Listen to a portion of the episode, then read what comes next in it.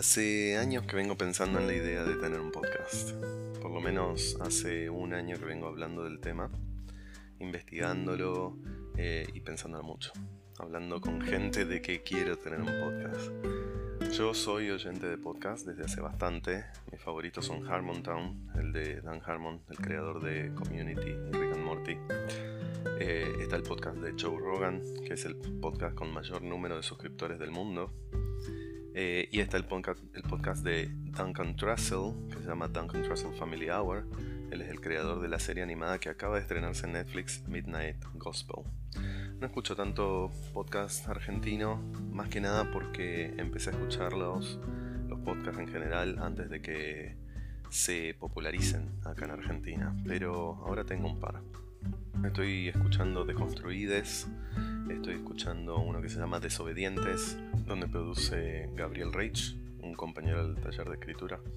Estuve escuchando también Concha Podcast, eh, particularmente el episodio donde estuvo mi profesor de escritura Juan Sclar.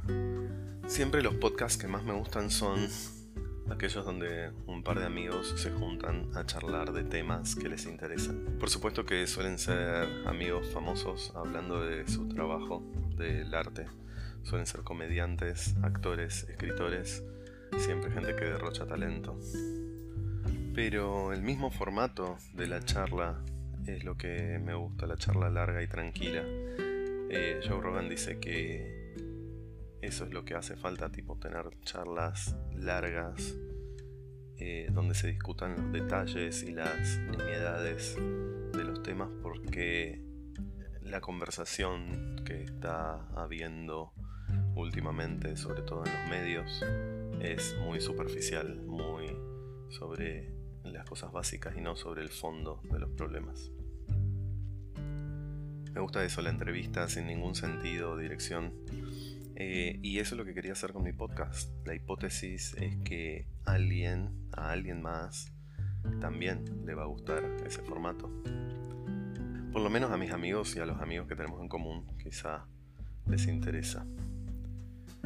Hace poquito una amiga, Leticia, me pasó un pequeño curso de podcast que se estaba ofreciendo gratis en internet con el tema de la cuarentena.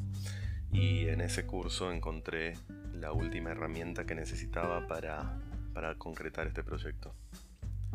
Algo de edición de audio yo ya sabía desde la secundaria, cuando me había instalado en la compu del living un programa de demostración de demos de Sony que venía en un CD con la revista PC Users. Y en ese entonces, vas a saber por qué, mi mejor trabajo de edición fue un remix electrónico del tema de la Sole, eh, el tema del Bayano. Le había puesto un beat electrónico y lo había remixado. Ahora con el tema de la cuarentena casi todos tienen y saben utilizar Zoom y como Zoom permite hacer grabaciones se convertía de repente en una solución perfecta para hacer las entrevistas eh, de casa a casa y cada uno en su lugar cómodo.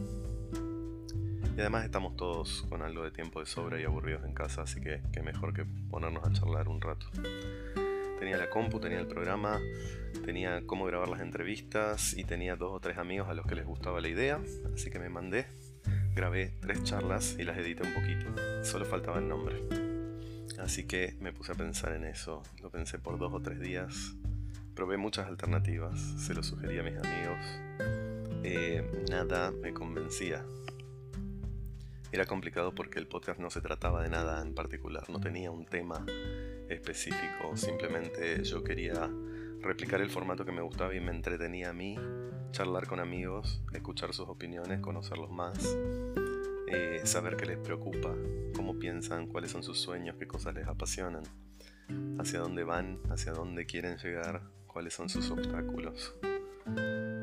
Y los que me conocen saben que a veces me quedo mucho tiempo pensando antes de pasar a la acción, antes de hacer algo. Y en todo este proceso, hasta ahora, hasta el nombre, no me había sucedido. La idea del podcast siempre fue hacerlo rápido, improvisado, bien amateur, como un hobby para mí, no que se convierta en un trabajo eh, donde tenga que pensarlo y procesarlo mucho pero el nombre se me estaba complicando. Y estuve tres días buscando el título hasta que me di cuenta que era eso, buscando. De eso se trata este podcast. Todos estamos buscando algo, la felicidad, la libertad, la plata, el amor eh, y otras cosas mucho más chiquitas también. Nos juntamos con amigos y hablamos de esa búsqueda y de las cosas que nos vamos encontrando en el camino. Y eso es lo que me gusta. Es esa junta, esa charla eh, que se trata de lo que queremos, lo que deseamos, lo que nos hace falta y que estamos buscando. El lunes 25 de mayo se estrena el primer episodio, que es ideal porque es feriado nacional, nadie va a tener nada para hacer, así que a los que les interesa pueden escuchar el episodio ese día o si no, el momento que más les convenga. A mí los podcasts me encanta escucharlos cuando estoy solo y caminando por ahí o haciendo otra cosa, lavando los platos, haciendo las compras del súper. Ahí es cuando más funcionan. Los invito a suscribirse. El podcast está ahora en Spotify, está en Google Podcast y está en Apple Podcasts. Así que en todos los lugares donde uno suele ir para escuchar podcasts. Esto es un trailer. Así que el lunes 25 de mayo estamos estrenando el primer episodio. Nos escuchamos.